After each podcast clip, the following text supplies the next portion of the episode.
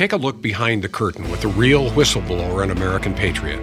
Prepare to embrace the uncomfortable truth because this program has no time for comforting lies. Here is civil liberties enthusiast, Second Amendment defender, and recovering FBI agent Kyle Seraphin. Hello, my friends, and welcome to the Kyle Seraphin Show. Today is Wednesday. It is the 27th of September. We are nearly into October. It is fall, as you found out yesterday. we are doing pumpkin spice everything and climate panic. That is not today's topic. Today's topic is a perennial favorite of the political left. We're going to be talking about racism. Racism, except it doesn't actually work the way we think it does. It actually goes the other way around. And I've got some evidence. I show up with receipts for you all. In fact, a new Bloomberg article is going to blow your mind. I mean that. It will literally blow your mind how wild we've gotten and how far afield we have gotten from the original ideas of fairness and equity and being able to allow things to happen. We didn't do equality, we're doing equity. Equity means we are trying to get uh, the same outcome for everybody, regardless of whether or not it makes any damn sense in this country. Pretty wild stuff, pretty gross. We're going to be talking about it in terms of violence. We're going to be talking about it in terms of employment. Of course, you guys saw the strange picture of the weird man that has decided to rule a summary judgment against President Trump. Another one. Another one. I feel like we should have that guy. Uh, what's that? Uh, DJ Khaled. He's like another one and another one. That's what we've got right now. We've got another pile, another straw on the back of Donald Trump, and he keeps on trudging along. You know that I don't have to be a huge fan for me to see that this is not right. We are living in an America that is wrong. It is pretty gross and it's pretty disgusting for those of us who are watching it. So, we're going to talk about that. Uh, we had a writer strike end and we have a new strike beginning, and why not? Uh, I never saw Biden show up to the writer strike. Maybe he doesn't love Hollywood. I don't think it mattered. Did anyone else notice? I mean, we don't have writers on this show. We just go right off the top of our head, uh, like like many programs that you probably are spending your time on. So that's interesting and weird, and that is the way it goes when we do this. Let's get this timer started. What do you think? I'm gonna start my timer, you all. And off we are to the races. So let's go ahead and say thanks to a sponsor. And in this particular case, we're going to say thanks to Catholic Vote. Here, my friends at Catholic Vote, look at this. I can actually add myself to the scene here. No Ryan Matta today. No Ryan Matta, so we're doing our best. But here it goes. Look at this. Catholic Vote is uh they've got a border town Democrat sending migrants north. Mmm. The mayor of El Paso said, We're gonna send five buses full of migrants up to New York City, Chicago, and Denver. Enjoy. El Paso has been getting hammered, folks. It has absolutely been getting hammered. So here's a little piece in Catholic Vote about that, talking about lawmakers confronting Biden. All you got to do is go to CatholicVote.org, CatholicVote.org. So easy. Type in your email, type in your zip code. Boom, there they are. They will give you some things. Catholic hero spending a thousandth day in prison. Uh, Jimmy Lai is a prominent critic of the Chinese Communist Party. It goes on and on. Check out The Loop. The Loop is really a great email every morning. We didn't prep the show off it today, but sometimes it does happen. Sometimes it's just all the news you need. And if you've only got a short amount of time, you might as well look into it and check them out. Look at this. If I leave this thing on, it brings me back up. Here I am. I got to take myself off the screen. We've got uh, Eric Jason telling you to smash the like button. So, folks, if you would, if you can, we would appreciate it. Go ahead and hit that like button. What's going on here? Hmm. Stand by, y'all. We're going to fix this in real time. So, nothing like a little bit of technical difficulties. I will get rid of that. There it is. All right. I don't like having a line across my face. So, let's get rowdy. Let's get into it. And let's talk about a little bit of corporate racism, shall we? Let's do this one. Here it is. It's from Bloomberg. This is actually a web page that's so worth looking at. We're going to actually put the whole web page on. I want you guys to be able to see this. So here it is. It says corporate America promised to hire a lot more people of color, and it actually did. They're actually praising this. They're calling it equality, but this is really what we would call equity. Okay, folks, this is equity. This is what equity looks like. It says the year after the Black Lives Matters protest, the S&P 100, these are the top 100 companies on the S&P stock index, added more than 300,000 jobs. Hold your breath for just one second. 94% went to people of color. That's going to be black, Asian, and Hispanic people. That just tells you that 6% of the people hired in those 300,000 jobs were white, at least by uh, their own, at least by their own uh, self self identification. Now, this may be a little bit fudged. We can say that because let's just clear down to the screen. Here we go. for a brief moment in 2020. This this whole article is wild. I've, I scrolled through the thing and there's actually some really neat graphics, so I want you guys to be able to see it. It says for a brief moment in 2020, much of corporate America united around a common goal to address the stark racial imbalances in their workplace. Is there really a stark racial imbalance? Is that really what's going on? Are people that are qualified not getting hired into positions because they're black? I, I just don't see it in America. Uh, we're going to show some evidence of that being completely absurd in a second using my old employer, because why wouldn't they? They gave us a little bit of an example. Uh, mass protests, George Floyd, flurry of company promises, vague and specific, hiring and promoting more black people and underrepresented groups. Why are they underrepresented? Are, are, they because they're so capable, but they're being eliminated from the possibilities? I don't know. Here it is. Total increase in the workplace. I'm going to show you these graphics because these graphics are actually pretty cool. They did a really nice job with this website, even though they are uh, sort of applauding racism in a bizarre way. All right. So they increased the total of their workforce uh, to uh, 323,000. So again, over 300,000 in the first year after the Black Lives Matter protests. Here comes, here comes some cool graphics. Ready? Look at these people. What are they doing? Oh, 94%. That's what it looks like visually. I actually want to scroll back and show it again because they'll they'll break it down for you. There's there's the piece, there's the mass. Okay? The masses look like this. Boom. And they segregate out, and that's the tiny little segment. Even though that means the minority of people got the majority of new jobs at the S&P 500. Some of these stats are just pretty wild. Again, there you go. They hired 23% black people, 40% Hispanic, 22% Asian, only 6% white, and 8% other races. I don't know what other races are out there. I I don't know. I don't know how they even break these things up. Some of these things are just the way that you analyze yourself. Now, if you're like me and you've decided that you're not just white, but you're also something else, because I don't know, maybe you're a Native American too. Maybe you were born in America the way that Kyle Seraphin was and my family. We're all Native Americans here. So maybe you put that down. But what I will say is this most people do not fudge on their applications. They do not uh, change things. They do not get creative with their representation like some of my buddies in the Bureau have started doing. So, this is probably a pretty close to accurate number of hiring. And that's pretty amazing that these are the people that are going into these jobs. Now, they break it down even further, which I think is worth looking at. Here's a really cool graphic. These are executives, senior executives okay, including senior level managers. Then they have first and midline supervisors. Then you have just the professional staff levels, roles that re, uh, require degrees, and then less senior roles here. It's actually pretty cool to sit, check out this graphic here. So I'm going to leave it on the screen for just a moment. As you guys can see, um, the big bulk of hiring looks like there's a good chunk of Asians in the professional category. Uh, you're seeing Hispanics moving up, but you see more people that are white people uh, hired in the senior level jobs. I mean, I don't know. Shouldn't it just represent the population? How about it? How about it just represents the people that are capable? Wouldn't that be something? Wouldn't it be nice if we just hired people based on merit and we didn't have to get into all of this sort of bizarre things? But they show you stratified out. Um, 74% of the workforce when it comes to the senior level executives. This is just the overalls. These are the things that are um, how people are actually distributed across the country, not the hiring per se, but the actual overall distribution, which is closer to the real distribution of people in the world. Um, you know, this is what racism looks like when you start qualifying people by the color of their skin, the shape of their face, the shape of their eyes, the, the sound of their last names, right? Is that really what's important when you go out there and you hire someone? Or does it matter more that you just hire a human being that is capable of doing the work? You'd think that, but our president, the commander in chief out there, the CEO of the United States Corporation, he hires people based on how they look. That's how we ended up with Kamala Cackles, isn't it? I mean, how else did we get that woman in the White House? How else did she end up being the VP hanging out with Joey? She got there because she's a black female and he limited it to black female. He did the same thing when he was hiring for the Supreme Court. The guy is setting the precedent and Americans are following suit. So there's that. And it's kind of awful. Uh, I want to bring this thing up. This I said I would bring some receipts, so we're going to bring this up. Here, here we go.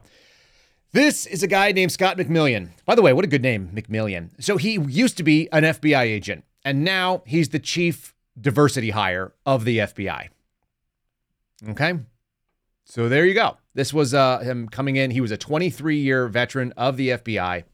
This is an article from Government Exec. If you don't follow govexec.com, you're missing out on some pretty good government information. Uh, I'll do it for you, so you can always find it here. This is their little segment called Inside the C Suite, uh, written by Courtney Buble. I don't think any relation to the singer. And what they're saying is that in December of 21, they brought this guy on. I remember when it happened. They wanted to ask him what his story was. He gave up being an FBI agent, which is a job that potentially has some value. and went into this diversity office known as the Office of Diversity and Inclusion, or ODI, which was first established under Obama. You'll be shocked to learn, absolutely shocked to learn that Obama had something to do with racial dividing. He certainly did that. And they hired this guy based on uh, Chris Wray's recommendation and commendation to prioritize diversity. There it is right there. Diversity aligning with the FBI's goals under the Biden administration. Hmm, there it is again and they want to advance uh, they want to do the DEI thing, the diversity, equity, and inclusion and accessibility. That's I guess for people who are physically disabled. Nothing like a person who uh, maybe has a mental disorder and is unable to do certain things. Like I have a disability; it's rated by the VA. Some of you guys know about this. It's a GI problem that doesn't stop me from doing my job. If you can do the job and you can do it with or without a reasonable accommodation that doesn't endanger people, fine. That's that's what should be happening. But that's not what we're doing. What we're doing is we're hiring this guy and he says, "Oh, we're going to be going through our data. We're going to try to do a cultural shift. Look at this. We're looking at doing a cultural shift to change where diversity, equity, inclusion and accessibility is literally within our DNA. I hate it when they say this. First of all, it's not in anyone's DNA. That's nonsensical. There's no DNA for for a government agency. And in the case of this particular thing, you're you're talking about them basically starting up a project that's called the Beacon Project. And I want to talk about the Beacon Project because, as you guys know, here it is. We bring the receipts. This guy, so this gentleman right here, is uh, the sort of poster boy for the FBI's Beacon Project, which is an outreach to historically black colleges and universities, which is known as racism. I'm going to show you exactly how racist in a second. Uh, this is Hiram Powell, he got his degree in conservatory musicianship in 1973. He is a jazz musician by trade and a, a music educator who has a PhD. So, Dr. Hiram Powell is actually a doctor in teaching music, of all things. And for whatever reason, he's uh, in charge of a, a school down near Stephen Friend in Daytona Beach in Florida that is apparently very expensive. And as long as you can get a government backed loan, you can get in there. It's a historically black college and university that uh, is not something that I'd ever heard of. I have to see if they actually tell you what it is. I looked it up earlier and then I just I brain dumped it. It's not all that relevant. The the interesting thing is, is they use this guy on the regular to kind of pump out the FBI's DEI agenda and the Beacon Project. And so I'm going to tell you a little bit about the Beacon Project. It's an outreach to these schools, and, and we think that, okay, fine, like they want to reach out to these schools and have uh, you know black americans that are going to historically black colleges and universities have access or to information and hiring processes at the fbi that's not what's going on here. You know we bring the receipts so here it is. This is what really really bothers me. Now this is the former i don't know if he's the former or he's the current sac of the kansas city field office. This was garrett o'boyle's boss all right? And this is an email sent out to the entire executive suite. It'd be a real shame if they all started getting emails from you all at kcexecutive.ic.fbi.gov. Casey Executive at IC, that's intelligence community. For those of you who don't think the FBI is part of the intel community, they say it right there, ic.fbi.gov. And this is an email that was sent down from Scott McMillion, okay, the guy we just talked about. It says, Good afternoon, ADICs. That's the assistant directors in charge. That's going to be the top people at like New York and Washington and Los Angeles. And SACs, which is the top people at the rest of the FBI field office. The FBI's Honors Internship Program, or HIP, is upon us, and your offices will be receiving intern candidates for consideration from HRD, that's Human Resources. As part of the Beacon Project, as we just talked about, the Office of Diversity and Inclusion, ODI, strongly encourages the field offices to consider historically black colleges and university student intern candidates in bold. Here it is. Are you ready to see it? It says it right here. It says, regardless of graduating year and or major. So, regardless of their seniority in school and regardless of what their major is and whether it's applicable, you can read that as regardless of whether or not they make sense to hire, you need to be looking at black internship candidates. All right? They are part of the el- if they are part of the eligible pool of intern candidates, you should be prioritizing these people. It's in all bold. Then they go down. In addition, please ensure that the diversity and inclusion coordinator, every FBI agent um, knows that the people that are working as the quote unquote coordinator positions are the least capable in their field. If you were a coordinator for, let's say, I don't know, crimes upon the high seas, like our, uh, our FBI Barbie was, that means that you probably couldn't handle real casework. And so your job as a coordinator is to outreach and do things that are administrative and not do investigations. The DEI coordinator or the diversity and inclusion coordinator must participate in your field office's HIP honors internship program panels, as well as the selection of candidates to be interviewed. Well, is that really a big problem, Kyle? Who cares if they're hiring interns? Does anyone really matter? Does it matter if they're hiring interns that are from historically black colleges and universities? I'm going to tell you why. When you go to work for a program like the FBI, it's the same thing if you went to the CIA or if you went to the NSA and you got into their internship program. These are fast tracks to a top secret clearance at a very young age.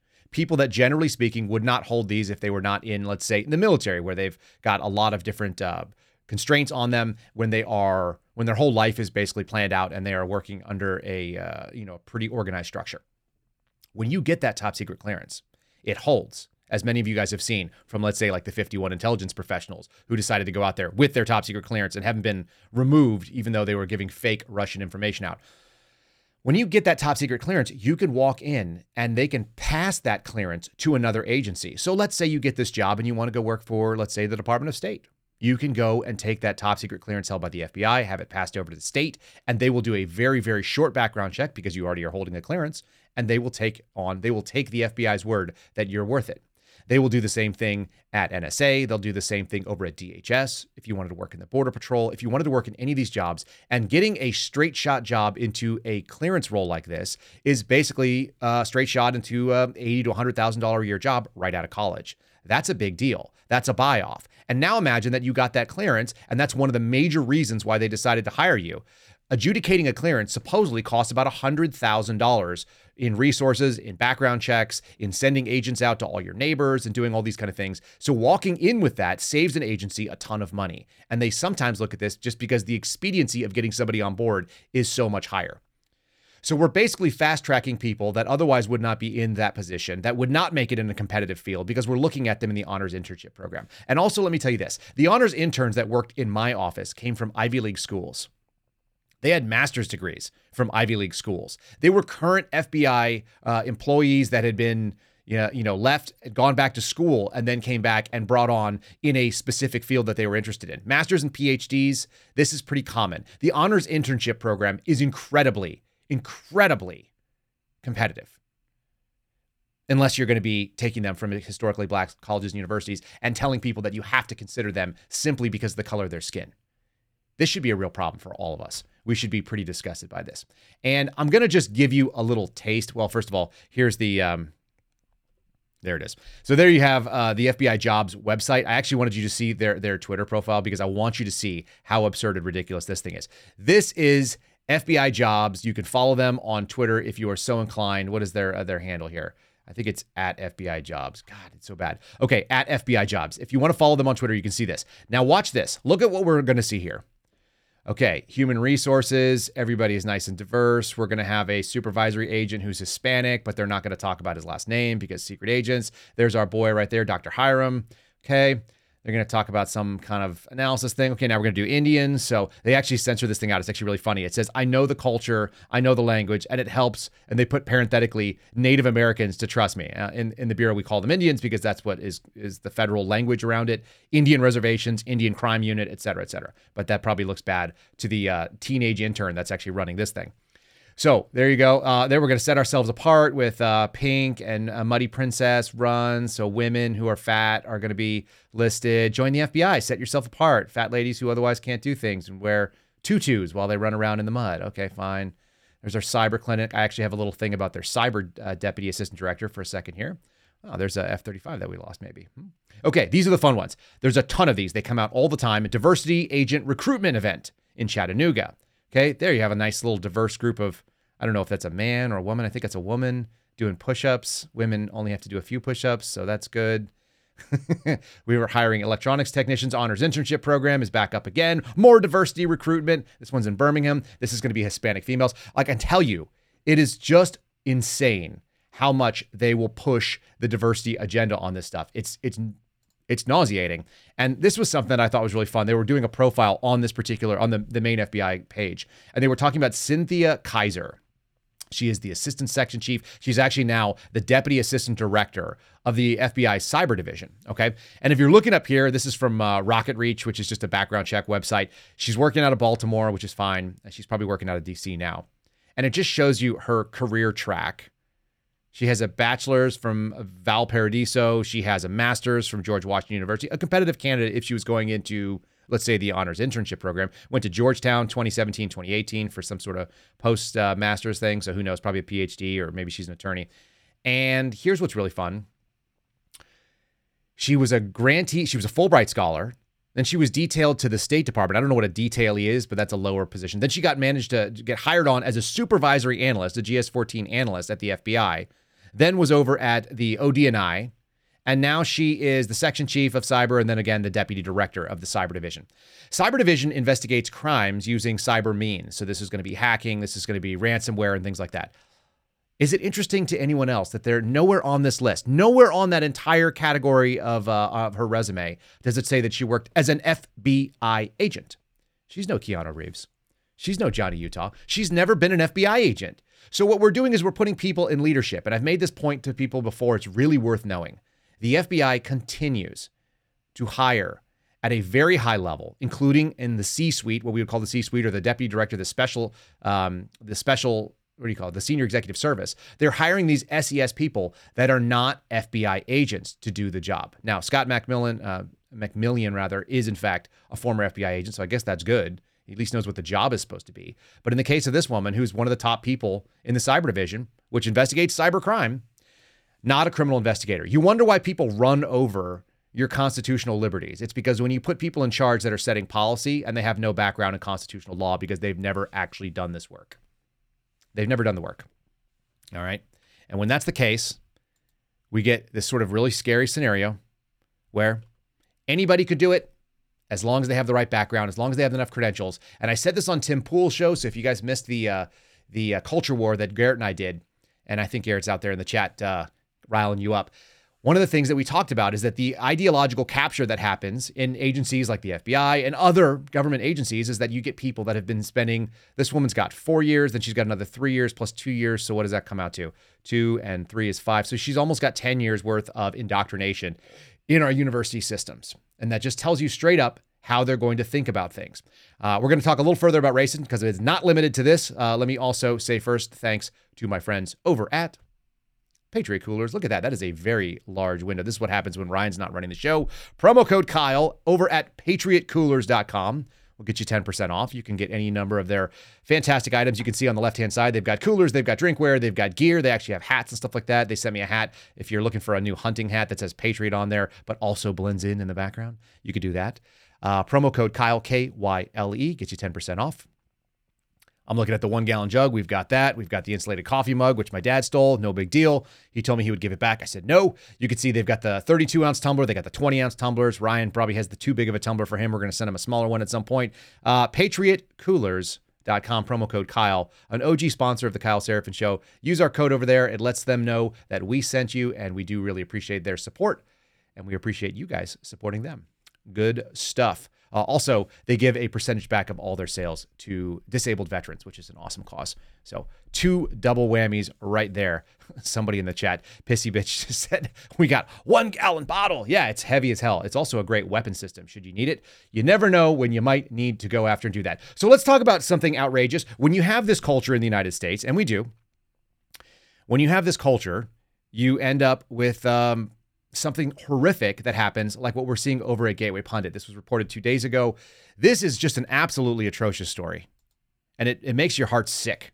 Okay, some of you may have actually heard of the fatal beating of this guy. His name was Ethan Liming, and uh, he was outside of LeBron uh, James High School, or a high school founded by LeBron James. He's 17 years old. You can see his picture there on the right with his tousled hair. And these two kids beat him to death viciously absolutely violently. They stomped on his chest, they broke his neck, they stole his car, they kept his friends from taking him to the hospital, and they let him die there. Uh, they jumped him in a parking lot. His dad's a pastor. He tried to calm down a situation when he saw some guys getting into a fight, and he was beaten to death. He was pronounced dead in the parking lot. Here you go. You've got a, little picture of the police report. Stafford did knowingly cause or attempt to cause serious physical harm to Ethan Liming. The result was the fel- felonious assault that resulted in his death. He was incarcerated. Stafford punched, assaulted, beat him unconscious, beat him even more when he was unconscious on the ground by stomping and kicking him multiple times in the head, resulting in his death on scene. Mm-hmm.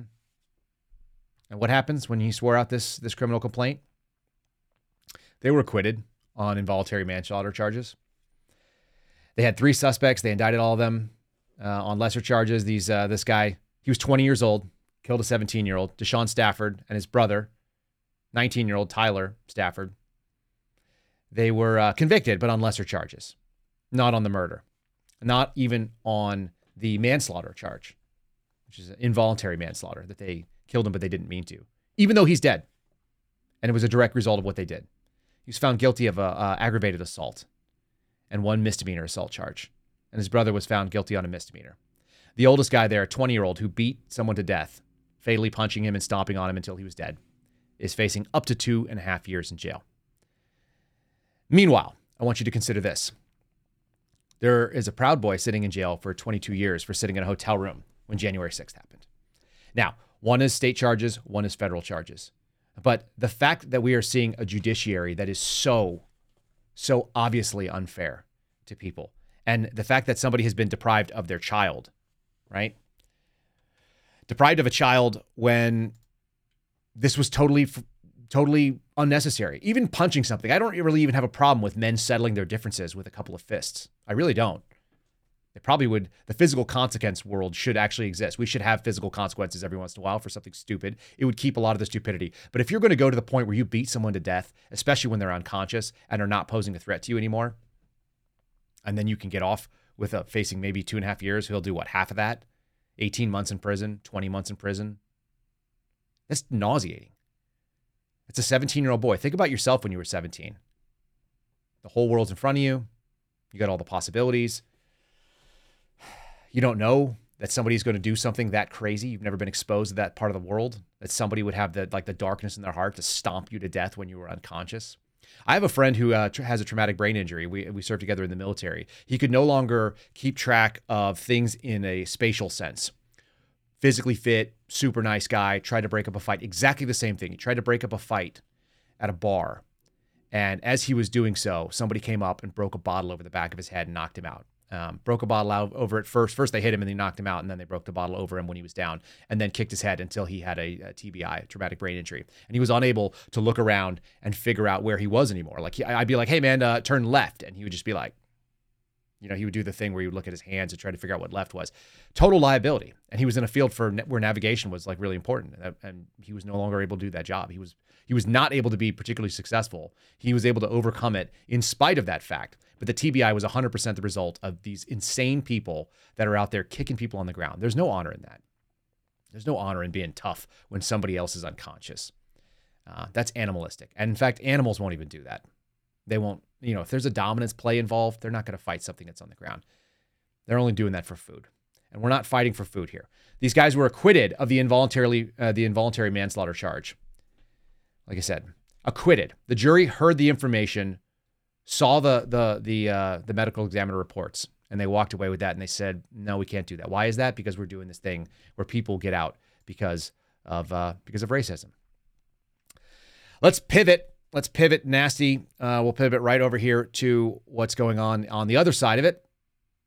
This is the judiciary side of it. There you go. This is the AP reporting it right now.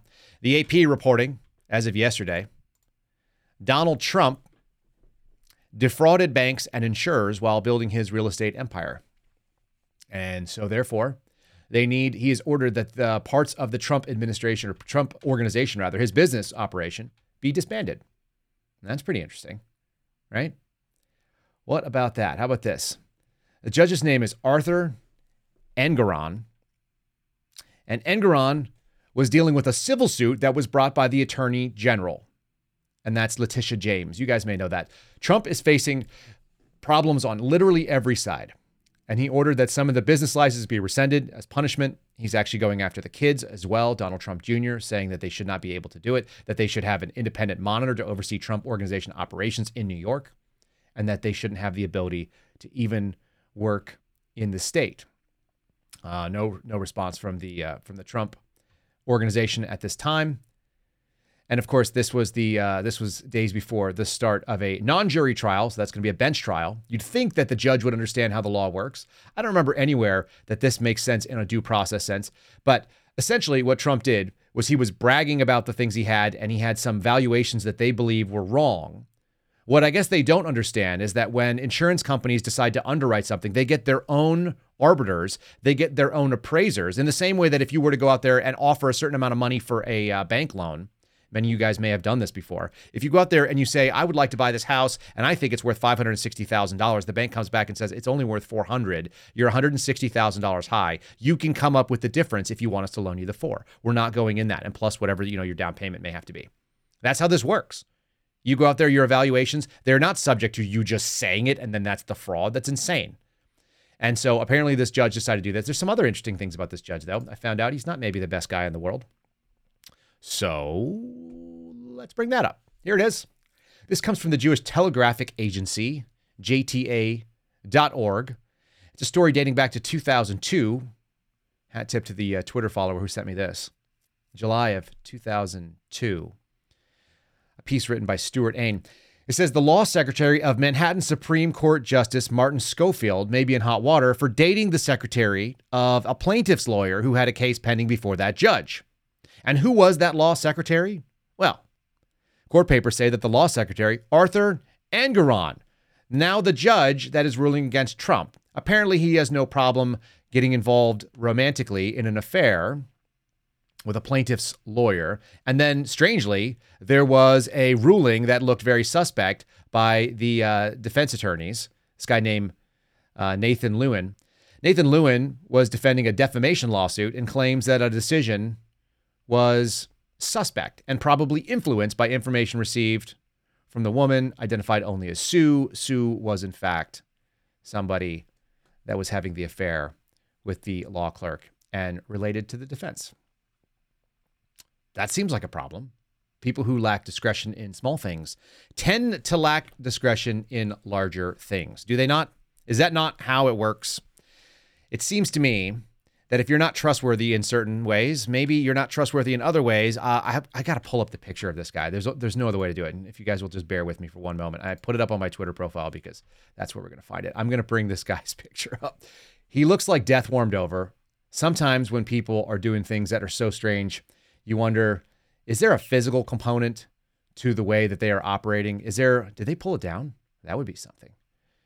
The uh the, the way that certain people there he is. All right, ready? Look at that. Look at that guy. Is that not a face that only a mother could love?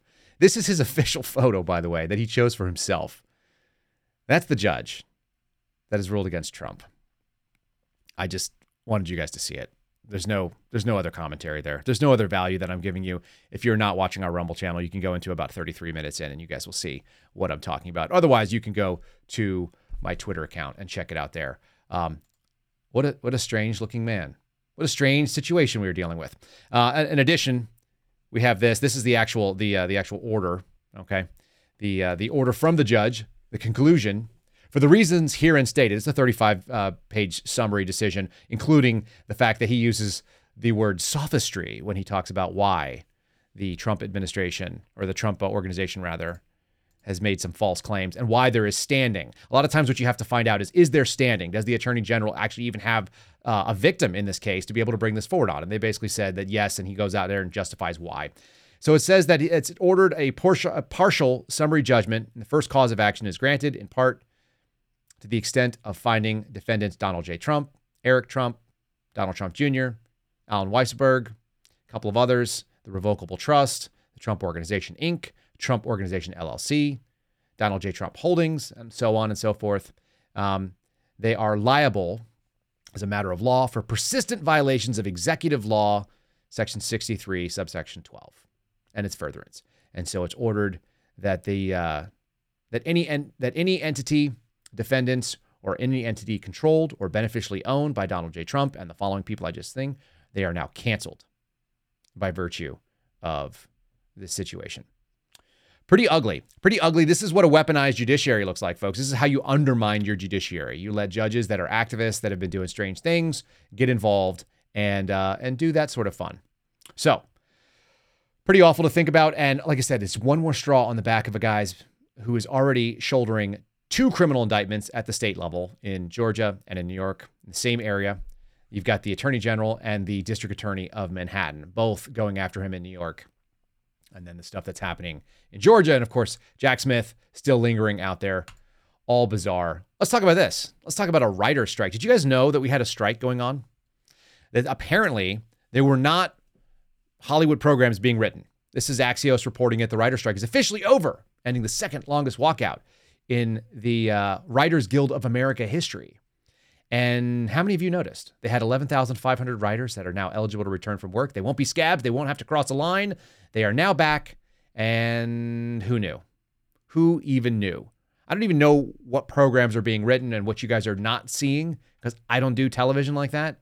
But if you're a podcast person, if you get your entertainment over on Rumble or on YouTube or you uh, watch videos that come out on X now, you watch Tucker, and you don't care about writers, hmm, I guess uh, I guess it doesn't matter. But it's a big deal to those in Hollywood, which is to say, leftists who were looking for leftist entertainment were striking against other leftists that weren't paying them the wages that they wanted. And now the leftists have returned to give the leftist indoctrination back to the leftists who were missing out on it. So the leftists are in good shape. They now have it. Why it matters 11,500 now eligible to return.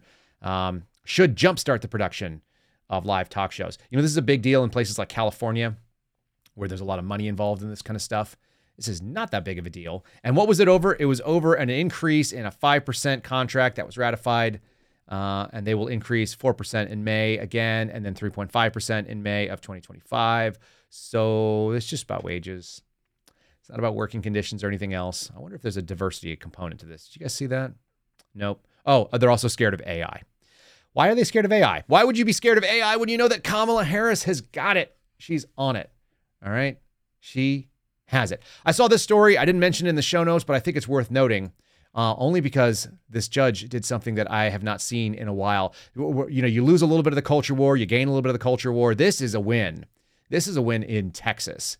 West Texas A&M University had a federal judge rule, had a federal judge rule that he would not allow. Oh, sorry. The university president said he would not allow something as demeaning as blackface. No blackface on West Texas A&M University. What is this thing that is analogous to blackface? It's a drag show. It's an on-campus drag show. I think you guys have heard me say it. My wife uses the term woman face a lot. It's men dressing up as women, and it is offensive to women. That's what a drag show is because they have basically reduced and cheapened women to a set of pearls, a set of high heels, a dress, and sexual sort of uh, imagery on their faces in this clown makeup. This judge sided with the university president. It's not all bad. It's not all bad. The university president's name is Walter Wendler, canceled the event saying that there was a campus wide email. He was supportive of the Trevor Project's mission, but they were not going to allow a derisive, divisive, demoralizing misogyny, no matter what the drag show's stated intent was. They claimed that it was supposed to help end suicide in LGBTQ plus young people. Hmm. And the event was open to children so long as they were with a parent. And this guy, President Walter Wendler, said, no gracias, you may not. And the big thing is this a federal judge said this did not violate the students' First Amendment rights. That's actually a big deal. That's a bigger deal than you guys may know. When a federal judge, which we often think the judiciary being captured, you see little, little glimmers of hope. And this is one of those glimmers of hope. They shut down the blackface performance. I'm a big fan of that. Um, but one win, another loss. They're always out there. We'll go to the loss in just one second. Um, first, did we talk about this here? Did we talk about our merch? Look at these guys. Who's that? That's Garrett O'Boyle stuff. Is he in the chat still? Garrett, we're hawking your merchandise. The-suspendables.com. The dash, don't forget the dash, suspendables.com will get you access to the Suspendables merch store. You can check out all of the shirts that are going on there. The Suspendables collection is going to greet you when you click in. We've got stuff with the badge on it. We've got stuff with the Betsy Ross, all of which are symbols of militia violent extremists. Guys, if you buy these and you start wearing them around, our goal is to have the uh, the FBI actually look at this. I want the FBI to actually put our symbols on the militia violent extremists guide.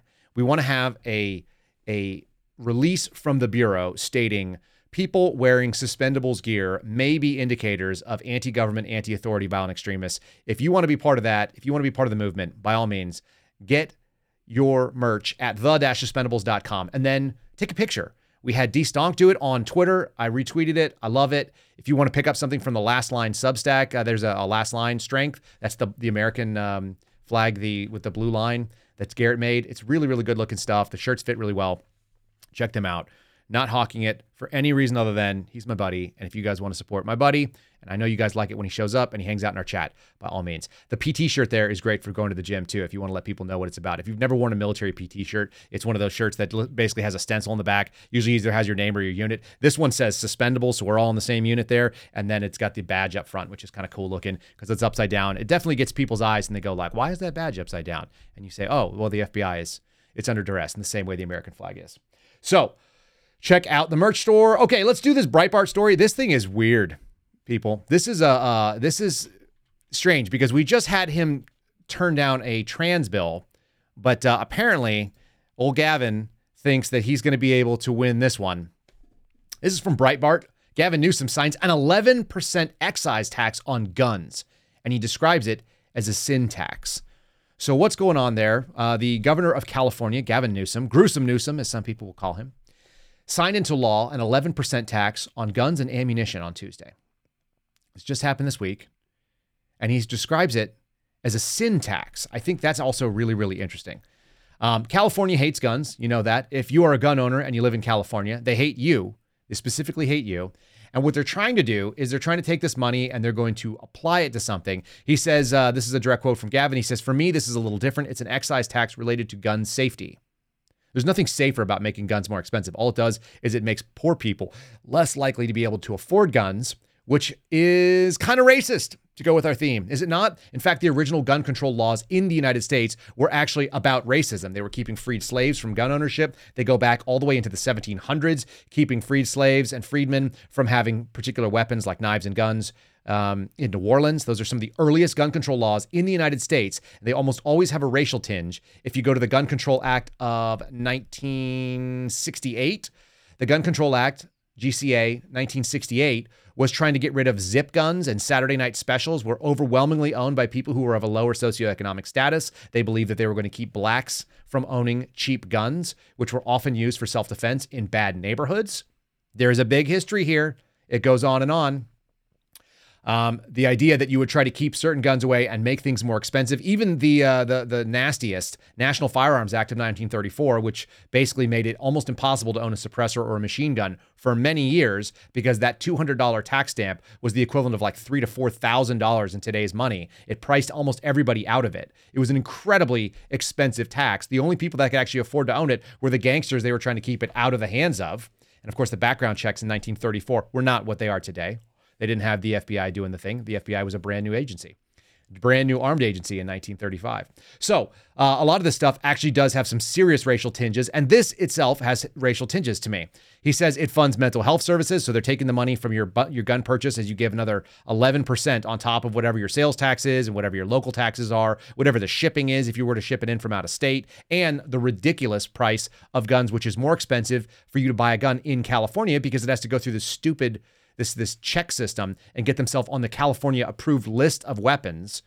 California is absurd. When I lived there, I did not register my weapons. I just brought them in from Texas. I didn't know any better and I didn't care. I owned an AR and guns that were not on their list because honestly, I think they're all tyrannical. There's a fun meme that says uh, the number of states that you can carry a gun in concealed in the United States if you're not a BITCH is 50. You can carry them in all 50 states. If you want to be America, treat it like America. It says this funds mental health services, funds school safety programs. I see this a little bit differently in that context. This is not a general income tax. This is not a corporate tax. This is, from my perspective, more of a sin tax.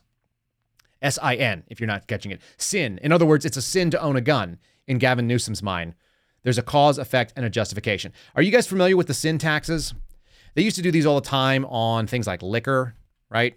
They used to do them on things. Get rid of myself over here.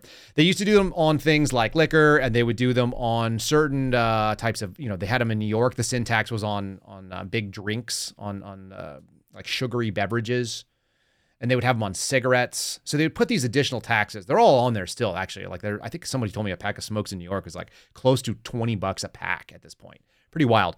So, a sin tax is to say that what you're doing is bad, either for you or for the community. And so, we're going to hold you accountable financially for the damage that you're doing uh, metaphorically, and and in doing so, we are going to make it more expensive to try to dissuade you from this sinful behavior. And so Gavin Newsom with a sin tax, 11% is no joke, by the way. 11% is more than the total sales tax that I look at when I go and buy something in Texas. I think we have an 8.25% when you figure all the local taxes on top of the state taxes.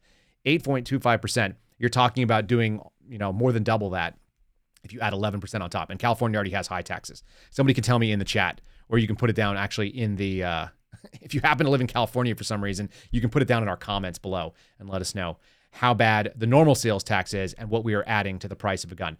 They're pricing people out of it on purpose. Like there's no there's no ifs ands or buts around it. They do not want you to own guns. They don't think that you should be allowed to own guns, and in doing so, um, they are trying to reduce gun ownership, dissuade gun ownership. Why? So that the state can disarm you. It's one more step. Once again, they came out against it and said, "Oh, New York, uh, New, Mexico, it's too far. It's too far that you want to just ban guns arbitrarily. We're just going to make them too expensive for you."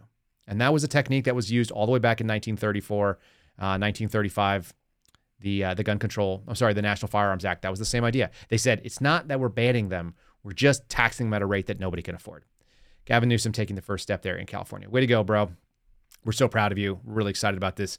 Um, another kind of interesting little thing you guys may be seeing there's some race riots that are going to start happening in philadelphia they started uh, it looks like last night from what i could tell on twitter uh, i'm not going to show you the videos of it but there are a number of stores that were getting looted and of course as aoc has told us these are just people looking for bread they're just hungry they're they're just starving and so what do they do they raided lululemon a luxury workout brand that uh, women who have enough money to squeeze in. They look nice. If you're wearing Lululemons, I'm not mad at you. They, you know, they're a nice looking pair of clothing, nice pants for yoga. Uh, if you can afford what 120 bucks a pair for something that probably cost them six bucks to make. The reason why it costs 120 bucks a pair is because they have a firm policy of not chasing down people that are involved in shoplifting. They do not want to pursue shoplifters in any way, shape, or form. And yet, we saw videos of cops trying to stop people looting the stores. Honestly, just let them go. From here, if if a store doesn't want to even defend its own property, why should law enforcement put themselves at risk defending that property? Uh, and why was that? Why are they going after this sort of thing? Why would we have such a uh, civil unrest happening in the city of Philadelphia, that place of brotherly love? Because, because of course, we have one little instance of something going the right way. The uh, the, the DA in Philadelphia is a Soros backed guy. His name is Larry Krasner. Some of you may be aware that he has been out there and aggressively pursuing things. He filed charges, murder charges, um, one count of murder, and then also a, a couple of other um, abuse of authority type charges against a police officer named Mark Dial. Now, Mark Dial is not accused of. He actually did, but he uh, he's accused of murdering this guy. Was accused of it and was involved in a what I would call self defense act because he shot this this driver who was going the wrong way on a one way street. And then when he approached the guy, the guy reached for a big knife, which had a black handle and looked enough to his partner like a firearm that he fired into the vehicle. Uh, he screamed out that he had a knife. This is all on body cam. I've seen the body cam footage. We may not be able to play the video right now because I don't have Ryan queued it up. But what we do have is pretty obvious evidence of what's going on. And the judge threw out these charges. You can see what the guy does. He rolls straight up to the. Uh, we might be able to play it with no video. I may be able to talk over it if it's up here.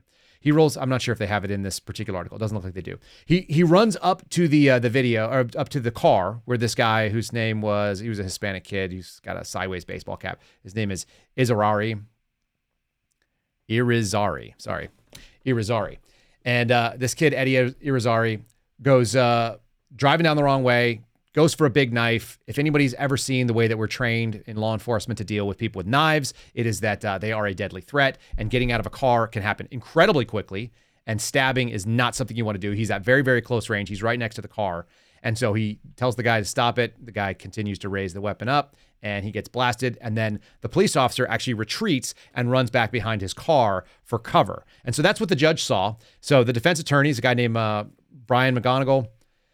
He says, he tells the judge, whose name is Wendy Pew, good on Wendy, drop all charges, including the manslaughter. There was one about official oppression and four other cards. Uh, I would not be surprised to see the uh, the FBI pick this up as a DOJ sort of uh, civil rights case. Why wouldn't they? They've already done it before. They went after Mark Houck in the same place. Uh, Larry Krasner tried to defend this thing, but essentially the defense attorney said you can see that he's firing and he's trying to take cover. The judge says, I agree with you 100% and threw out the case for a lack of evidence right from the bench, not even to continue. Um, and then, of course, Larry Krasner has filed a motion to reinstate these charges, and they're going to have a hearing October 25th. And that has caused rioting because, I don't know, because a Hispanic kid who had a knife and couldn't follow orders and was driving the wrong way and might have been impaired and might have been who knows what. Like, have any of you ever been pulled over by the police and thought, you know what I need to do? I need to show him my big knife. That's what I'm going to do. I'm in the wrong. I'm driving the wrong way. I'm going down a municipal street. The police are there. There's one on either side of me. And the best move for me at this moment would be forget the driver's license. I'm going to show him what a cool knife I have. I get this really big one, and I just think he should see it. Pretty bizarre. Uh, and sad because now Philadelphia is going to feel the pain from it. And the pain is going to be them tearing things up. I, am double. I'm double up here. How about that? so let's bring up a, uh, a, a piece of good news because rather than have a strike end and have nothing to follow it up, we need a new strike in this country, and we have Michigan coming to the uh, to the rest. They have brought us another strike, and luckily, the diaper wearing confused old man that occupies the White House has decided to join them in a show of support. This is a really weird looking thing. You guys can't see on that. Let me scroll this down. So Biden joins auto workers for the picket line in Michigan. The United Auto Workers going on strike. Uh, yeah, well, people aren't going to be able to afford cars anyway, so that's probably a great move. I think that's fantastic. Look at this. Look at this uh, thing that they put up here. It's like a little pallet. They've got some markers, so he's got a little square where you can stand in, so he doesn't get confused. And they gave him a bullhorn. It's got the uh, it's got the American flag on there. Might be point, pointed the wrong way. I think that's the wrong way for an American flag. They should put it on the other side. That's okay. They don't know how the flag customs work. No big deal. And then you got these people just kind of standing out there. There's a, a really great viral photo. The guy that is right at the edge, uh, if you can see, at the end of the bullhorn, there's a guy that's standing there. And uh, I don't think he's really excited about Joe Biden. And I don't think he wants Joe Biden there guy with the shaved head, good looking dude, sitting there, and he gives the weirdest look. They they went all over social media when Joe was talking because Joe is not a great spokesperson for anybody, and that includes people on the picket line in Michigan. Uh, and he said in a mumbled tone through a bullhorn, "And the unions build the middle class. It's a fact. That's a fact, Jack."